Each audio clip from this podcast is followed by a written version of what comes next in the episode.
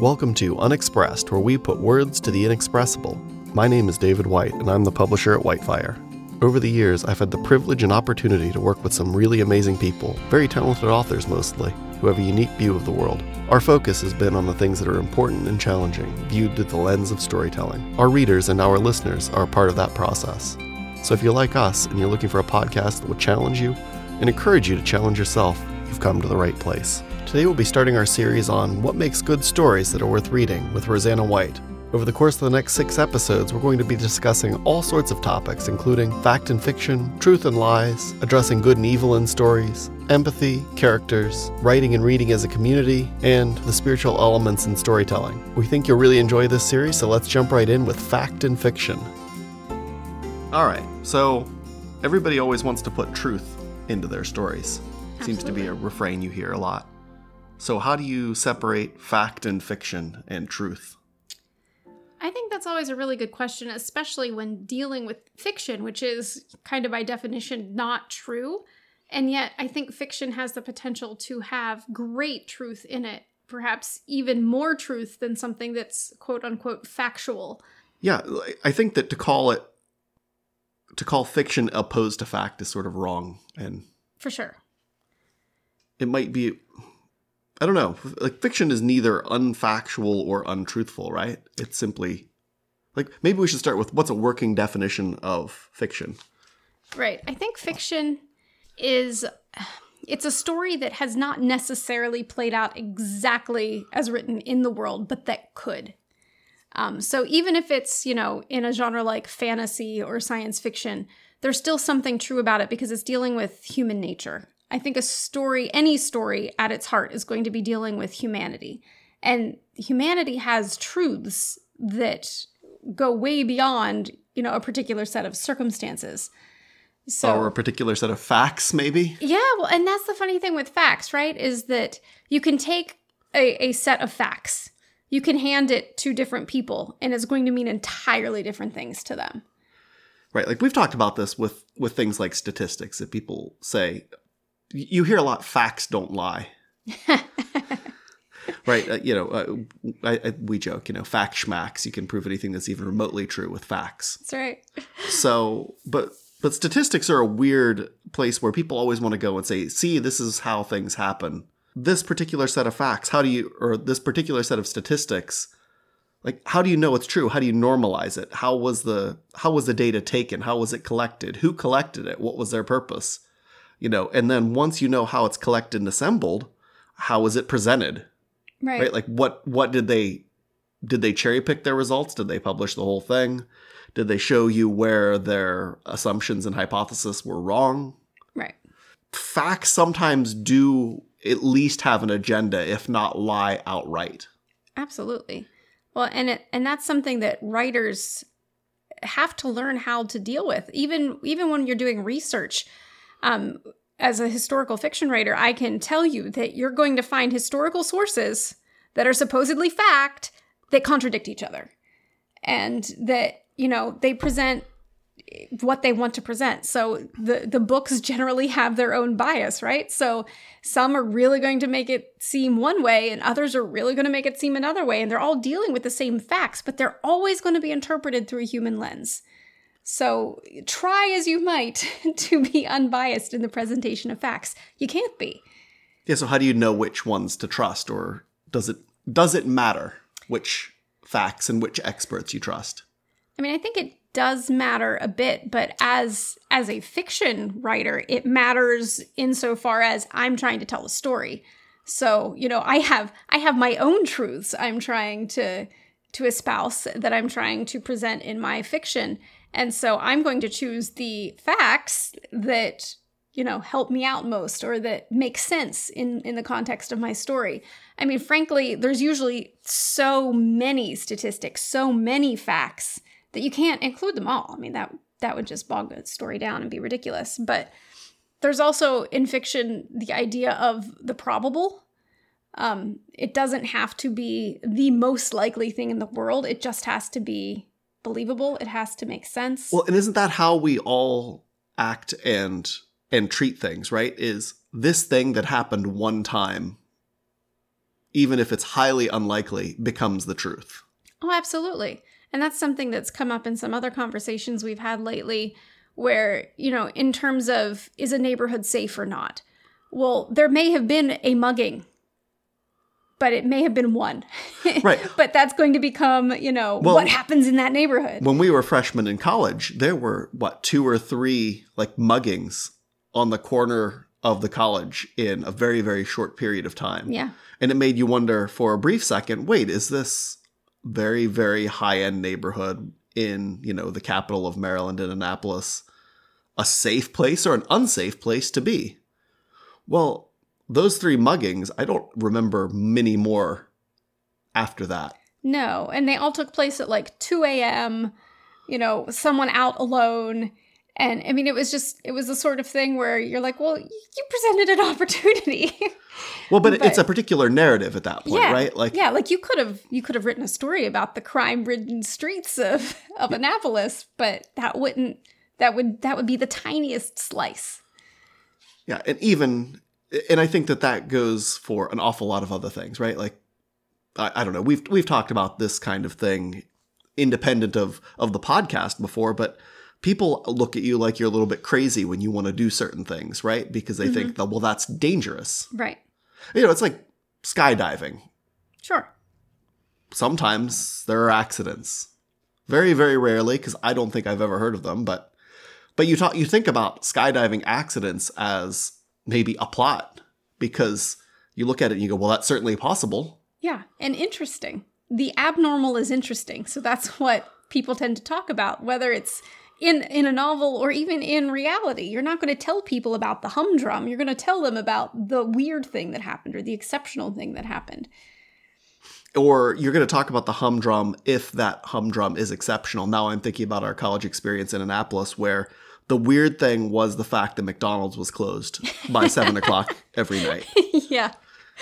Six on Sundays. But but that but that's only interesting because it's unusual. Right. Like the McDonald's being closed is not an interesting fact in and of itself. Yeah. Yeah. But it does provide an example if you're trying to tell a story about Annapolis and the way Annapolis as a commercial community works because it, it's unlike most other cities because it does shut down. Like every everything just shuts down. Right. That so that time. one odd fact colors it. Right, and it's it provides an example. Um, so you can't really walk somebody down the streets and show them, look, that store's closed and that store's closed and that store's closed. All you need to say is the McDonald's closes at seven, and people go, whoa, wow, that is one sleepy city. Well, and we had that experience uh, on a trip to England, right? Where they said, make sure you get, you know, your food for the weekend um, by what was it, five o'clock? It was a Sunday afternoon because the main grocery store, like our equivalent of Walmart, Yeah. closes. at- Super Walmart closes at 6 p.m. or 5 p.m. or whatever it is on Sundays. yeah, so like, but that was something that we'd never experienced. So that that colors. Okay, this is sort of the community that you're in. Right. So sometimes you do have to pick the facts that sort of lie. Not that they lie. Like the rest of the time, you know, Sainsbury's is open Right. all, the time. Um, you know, McDonald's being closed in Annapolis tells, you know, I guess that's not a, as much a lie, but like it's it's a unique fact that that tells you a bigger truth about something. Right. So how, how do you how do you pick those as an author to to plop them down, and which ones do you? Yeah, I mean, I think again, it's a matter of which ones serve your story and what story are you trying to tell. Because, I mean, looking at the silly little McDonald's example again, you can take that fact. The McDonald's in Annapolis closes at 7 p.m.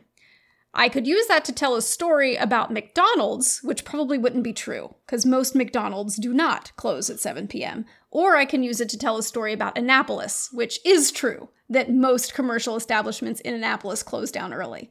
So you can take that same fact and decide what story to apply it to, and that changes the fact almost, like whether it's an exception or a rule and how it relates to the story. So I think as a storyteller, what you really learn to do is take the pieces that will best reveal the truth in your story. So it may be plucking something unlikely out of history, but using it to show a greater truth. Right, like wars get written a lot about in stories, Right. Built-in tension. but they're relatively rare on the scale that we like to talk about them. yes, absolutely. Right? Like, you know, you might, again, you might look at statistics right now and say, well, there's a war that's been going on. You know, we've had wars across the planet somewhere going on constantly for a hundred years. But that's not what we're talking about. It's not a world war. right. Yeah. It's not like, oh, there's a conflict in, you know, uh, you know, the nation of Georgia between separatists and, you know, the Russian government. Right. Right. Like the there's, you know, a war going on in the Ukraine. But I can still travel to the Ukraine. right. I can still vacation there. Right. Like that's not Right. The stories we usually tell are the ones about total war, where it involves everybody in a nation, whether they're home or serving actively, that sort of thing. right. The the unusual. Yeah. Yeah. They were exceptional in history, which what which is what makes them a really interesting backdrop for a story. Right. Another silly example might be I think some people would argue that France and England were at war for like 400 years. I think they kind of were. They were at odds anyway. but when you write about it, you write about like four things. Yeah. You write about the battles, you write about the big intrigue, you write about yeah. Right. You- You're not like on Thursday, you know, the English sent a nasty letter to the French or I don't know, who knows what Yeah. what happened. So the the important question I think or maybe not an an important question to all this is when you realize that you use facts to tell stories and maybe you use them in a particular way. So you combine two sets of facts that might even be opposing to each other in a certain way to tell a certain story. Mhm. You know, the McDonald's in Annapolis thing for a minute. Right. I guess it's not exactly there is a city Annapolis and there is a McDonald's and this this colors it. But in other cases where there are different statistics that get used or different, you know, facts that get used to to to tell a certain story, like how do people use that in their real life? Like is it possible to go I'm reading this and I realize that there are facts and that there are statistics, there are these things happening. And I've learned that the unusual becomes the story. So if someone else is trying to tell me a story, like how do you read the news, right? Or or watch the news? Some people just choose not to. But I think that it's really important to be able to look at it and ask the question, what story are they trying to tell me? Yeah, I think that's really important because uh, I, I'm always uh, attuned to where fiction gets a bad rap, and one of the things is, you know, people will say, "Well, it's it's made up, it's not true, it's it's not factual," when they don't seem to pause to realize that their nonfiction, their news, does the exact same thing. These people are trying to tell you a story because story is what interests us right? Most of us with with a few exceptions most of us don't just study charts and data. There are those who do and they interpret it for the rest of us but most people don't consume raw data. They consume the story that's told with it. So knowing what story the news is trying to tell you i mean they even call them news stories obviously right? Um, or knowing what story the the the history is trying to tell you knowing what story whatever presenter is trying to present to you is going to give you a better idea of how to almost how to focus your lens upon it. You know do you look at it and go okay they're telling me a story of one exceptional thing that is definitely not the norm or is it that they've chosen one that really well represents a huge majority Yeah, so I, I think then I, I wonder like there's some things that when it comes to news, I'm not always quite sure what they're trying to do. Are they trying to inform us? Are they trying to influence us? But when you go back to things like books, books are trying to con- generally trying to convince you of something. If you're in nonfiction, they're trying, even in fiction, they're trying to convince you that these characters are real and interesting. So, what is it that, you know, like, I think, again, I'll say nonfiction is trying to convince you to believe something or to take an action or that something's important or something is true. absolutely So what is what story is what is fiction trying to accomplish with its story?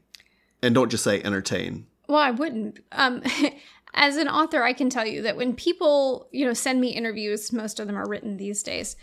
One of the most common questions is, "What's the takeaway from your book?"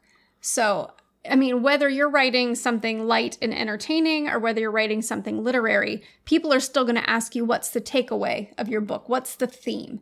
And that is something that every author learns to have an answer to really quickly. Even if we don't know it when we sit down to write, it usually come or often comes out in the story, in the writing. Well, it's By probably time- best not to come at it with a, right. a Well, some- preconceived bias. Sometimes we have an idea of of what story we're trying to tell from the get go. well, let, us come back to that in a minute, but go ahead and finish what Yeah. you, what story you're trying to tell. but so by the time we finish writing a book and have edited it and have really you know we, we pull these things out in the editing process we know what it is our characters have learned the journey they've been on and that usually is part of the theme that is part of the takeaway i mean maybe it's it's something as simple as god loves you um, in the Christian fiction space, or maybe it's something a lot more complicated, like, you know, our worth should not be tied up in our, you know, es- Jobs or jobs or estates or our family name or our history.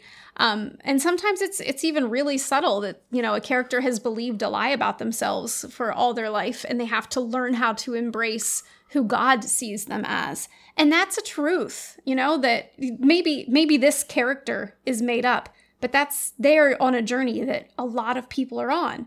And that's what makes them resonate as characters, that people see bits of themselves in them. They see a greater truth and they they understand that. They understand that through these fictional characters just like through the parables jesus told a greater story is being illustrated. A truth about god's nature and god's love for us is being illustrated. Yeah. I mean, in that case, I've always asked: Does it matter if the parables are true? no.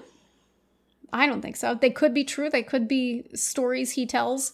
And i don't think it makes a difference because the point is people can identify with it Right. So, is that what we would call a universal truth, or is that something different? is which the universal truth That thing that we can identify with. oh yeah i The thing separate of fact. Yes, I would call that definitely a universal truth, Yeah. not to be confused with facts. Well, not to be compu- confused with facts. So there's there's this tendency right now in all sorts of places for people want wanting to tell quote unquote true stories. Yeah. And I think this irritates most fiction writers I know. It irritates a lot of writers, fiction and nonfiction. Um, I, I know a lot of authors, and a lot No. of the, yeah, right. And a lot of the authors I know have written both. They've written nonfiction and fiction, and they are the first ones to say my fiction has more truth in it than my nonfiction most of the time. Because in nonfiction, because it is true, you have to change things to protect people because you don't want libel suits. So And even if you were able to leave all the facts in as it is, there's too many. They bog it down. Well, and even then, like you have to, you still have to tell a story, right? Mm-hmm. Like if you're writing from the point of view of you're a biographer of a person, um, and it's say an authorized biography, even if you're leaving in all the facts, you still have to tell the story in such a way as not to make that person look a monster. Yeah. Well, and to make it interesting, because nobody cares what I had for breakfast today. But Well, that's sure. a fact, you know. But even even then, like you might still be able to tell a universal truth, or you might just be lying at a certain point using all the same facts. Yeah. Like, can, is there such a thing as a universal lie? Where something seems really, really true. It, it A looks like a deception. Yeah, it looks like a truth, but it's I think it's deceptive. I think there probably is, and I think because if tr- if if universal truths had nothing to be in contrast to, or yeah. or they're simply like truths that are deceptive because Yeah. of the way they're presented. Like if you used facts to illustrate a tr- illustrate a truth that isn't the right truth, I guess would be the the best way to put it. Like I had so I had a, a conversation with someone not too long ago. It, this goes back to the question of the parables. And I've said sometimes uh, not entirely at least partially tongue in cheek. Like sometimes I think Jesus is lying to us. Right? Like sometimes I think he's not telling when he tells a parable or, you know, tells a, a story, you know, he's talking to the woman at the well. Right? Like he tells the truth, but he starts it in such a way that makes you think he's not interested in her. He, you know, draw me some water and get out of here. You know, that kind of thing. And but that's not what his intentions are, right? So like right? The the Samaritan woman who's asking That- for that's a better example, yeah. I think it was healing for her child or something. Yeah, and he healing for a says, child. You know, should I give the the children's food to the dogs? Well, that sounds really insulting, right? Yeah. To to our Western ears today. So you could say the truth is that Jesus was insulting the Samaritan woman. But we we who believe we understand a bit about Jesus' nature say, well, that can't be right. So what could it be? Right. And one of the things that the person I was talking to said sometimes our translations are just so lousy that there's double meanings in some of these Yeah. Hebrew and Greek words, Aramaic in some cases, words that you're just not going to get, depending on what language he may have been speaking. And that gets handed down to us in Greek. Right. So it's been translated how many times by the time it gets to us? Right. Well, at least once, because, you know, if he's talking to a Samaritan, who knows what language he's speaking? I don't know. I don't know what Samaritans spoke, I don't whether it was Aramaic, Hebrew, or Greek, but he could very well have been speaking any one of those three. Right. So, you know, what word did he choose there? What, you know, multiple meanings did some of these things have? I mean, it seems pretty cut and dry, but sometimes you get to looking at it and you realize, you know, it's not necessarily that Jesus was lying. He may have been occasionally testing to see what you would claim and what you wouldn't claim, right? Like, how far will you go? That seems to be one of his themes sometimes, too, right? Is, I mean, Yeah. that's sort of off the topic of fact and fiction, but I don't think so because I think it gets to the fact that Jesus was more concerned with motivation than with fact. Um, much like Jesus was more concerned with the heart than the law. Um, when one is right, the others fall into line. But I think that actually goes really well into this of it's not a matter of naming the facts, it's a matter of the motivation, the story. Right. Yeah. I mean, we're supposed to worship in Jerusalem. You know, what do you, or you say you're, we're supposed to worship in, like, those were facts that she was naming Right. in the one case. And he just said, Yeah, who cares about that? Right. Absolutely. Yeah. I, I'm still interested in this idea of like a universal deception, but I'm not sure it's a true thing, but it, it's something to, to ponder on. Yeah. If anyone listening has any idea about what a universal deception might look like, I'd love to hear hear your thoughts on it. Maybe we'll come back to that later in another in another thing because you know for our our next talk we're going to be talking about the place of good and evil and you know bad guys in stories. So Yeah. Maybe we'll get into that there. Maybe we won't. Yeah. Hard to say. Pondering the deception thing for a moment here while, while you were talking. Um, I think I think one thing that would be a universal deception is when our individual truths, like little t truths, um, The cla- Annapolis in on Sunday truth. Sure, clashes with a capital T truth. So I'm even more thinking from my perspective, from everybody's perspective, I am the most important thing in the world. I need to take care of myself. This is this is a truth for everybody, right? We need to take care of ourselves because no one else is going to do it for us. But that is in direct contradiction to a universal truth where God says we should love other people first. We should love him first. God should be first, then us. So my God truth, than others than us, even Right. potentially. Right. So But yeah, but because we're in our own head, right. we have to be the first thing we think about because you know it's it's Descartes, right? I think Yes. you start with I think. But how often do the dis- like the the big deceptions we we have all heard of both in the Bible and throughout history and even in our own lives how often do they start with turning the focus so fully on ourselves that we're ignoring God we're ignoring what he's telling us we're ignoring the people we should be uh, sacrificing for I think that I think that that may be at the root of a lot of deceptions that um, you know our attention turns from where it should be back to ourselves.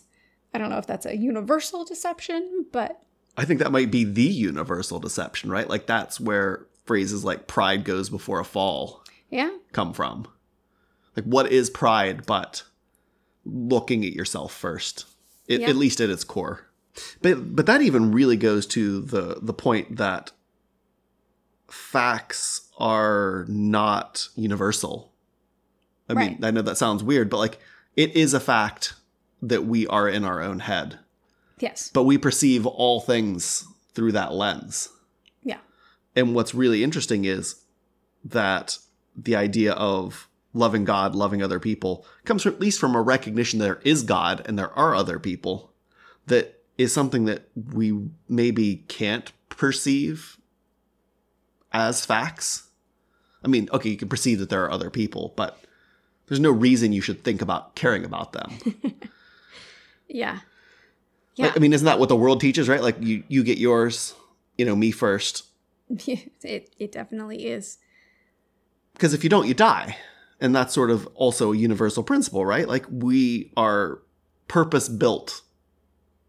It seems, I guess, purpose built might sound sound wrong, but to look after our own needs, right? Like when you're hungry, it becomes an all-consuming thing to want to eat. When you're right. thirsty, it's an all-consuming thing to want to drink. Like that's just how we're made. It's not like well, you know, you have a little timer that goes off that says, "All right, now it's time to eat." Oh, I've got to go eat again. Like it's it's just it's it's a fact. You have to eat. How often do we see the examples in the world where it fails? Like these are these are the stories we hear most often, Fairness right? and justice failing. Yeah, that instead of justice we're seeing injustice. Instead of fairness we're seeing bias. We're seeing prejudice. And I mean, this is just throughout history, right? You, you hear more stories about these things breaking down than you do about the triumphs. The, I can't speak, but the triumphs of the justice system or people deciding to do something fair and just on their own. It well, aren't happens. the triumphs of the justice system like that should just be the norm? It should be.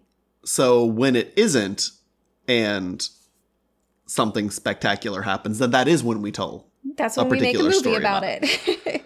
but you know, uh, a person, you know, getting fined for a speeding ticket. That right. It, that's it not interesting. Rate. No. Doesn't rate. Yeah, but, but so- a person, you know, going to prison because they were pulled over for a tail light and then a chain of events happened that is inju- unjust just a you know as right. a silly example. Yeah. You make an offhanded comment about Sherman and Georgia. so, I mean, I think what, what it comes down to is we all experience fairness, injustice, unfairness, and injustice in our daily lives, right? We, we know what this is. But finding a true story that doesn't have a lot of contradictions to it or things that detract from it or um, well, you know, this this is wrong, sure, but then we learned this other thing about this person, so I'm not sure if I should root for them or not now. I mean, life is messy. So And you don't always know actually what was behind things. Do you ever know? But see, that's where fiction comes in, because you get to control the, the the backstory. You get to control the facts. We know everything we need to know about these characters. So it's a chance to show justice and fairness at play. Uh, so you you put them on a backdrop that we recognize, namely this fallen world where things go wrong and people aren't good, and and then you you showcase what can happen yeah. when justice moves. And this is something I think we'll talk about more in a couple weeks when we talk about um, like deep POV writing and why that's so important. But if you just see the surface of people and you don't understand their motivations and why they struggle with their human nature, which is, you know, by nature selfish and you know i was going to say and some people would call say fallen depraved all sorts of things like that. But you can you can definitely defend selfish. Mm-hmm. so there, there's always this battle that goes on even inside yourself of am i eh, have i gotten what i deserve? Yeah and you know and then you run into things like shame and self-doubt and all of these sort of internal things that we're all very very used to. Um I, used to experiencing i guess i should say. Yeah. Yeah i think it's just it's so important that we learn we really learn how to look at these big topics through a lens in which we can see multiple sides of a person simply because normally we only have our our own perceptions, right? We can be told facts and then we may be, we may be told other facts. So how do we judge? And I'm thinking of this especially in light of historical figures who have been held up as heroes And then mores change, the culture changes. Suddenly we realize, well, they had this bad thing in their life. So what do we do about that? Do we tear them down entirely? Do we throw away every contribution they made to our society? Or, you know, do we try to balance this out with, well, yes, they they did this thing that I think was wrong, but they also did this thing that I think was right.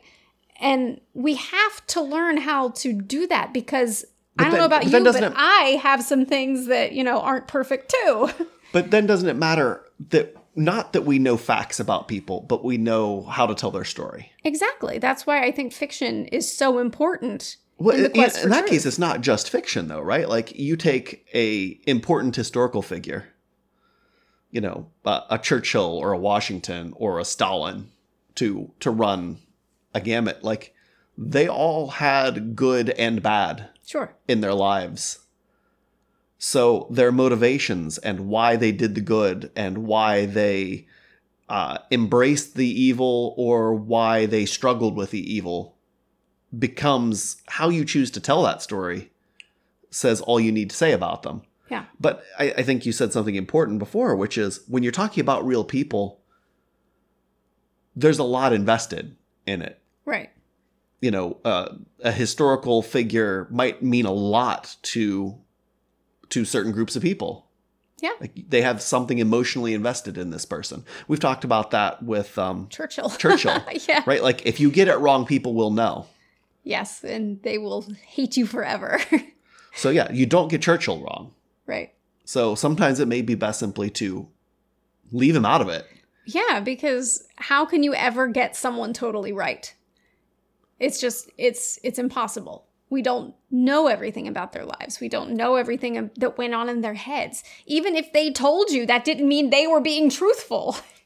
and even if they told you all the facts that doesn't mean you know them either No. Well, and it doesn't mean you know the person. Like I can recite the facts of my life to someone, that does not mean they know me at all. and quite a few people, particularly complex people, don't always know their own reason for doing things. Like- Yeah. this, this has been pointed out in in marketing circles forever. Is if you ask someone why they bought a product, they're going to lie to you, not because they want to deceive you, but because they simply don't know the answer.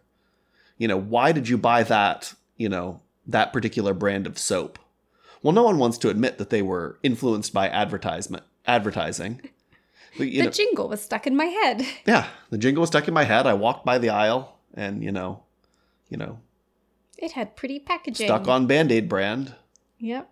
So why do I buy a Band-Aid brand instead of the generic? Because Because I'm stuck on Band Aid brand. Because Band Aid's stuck on me. exactly.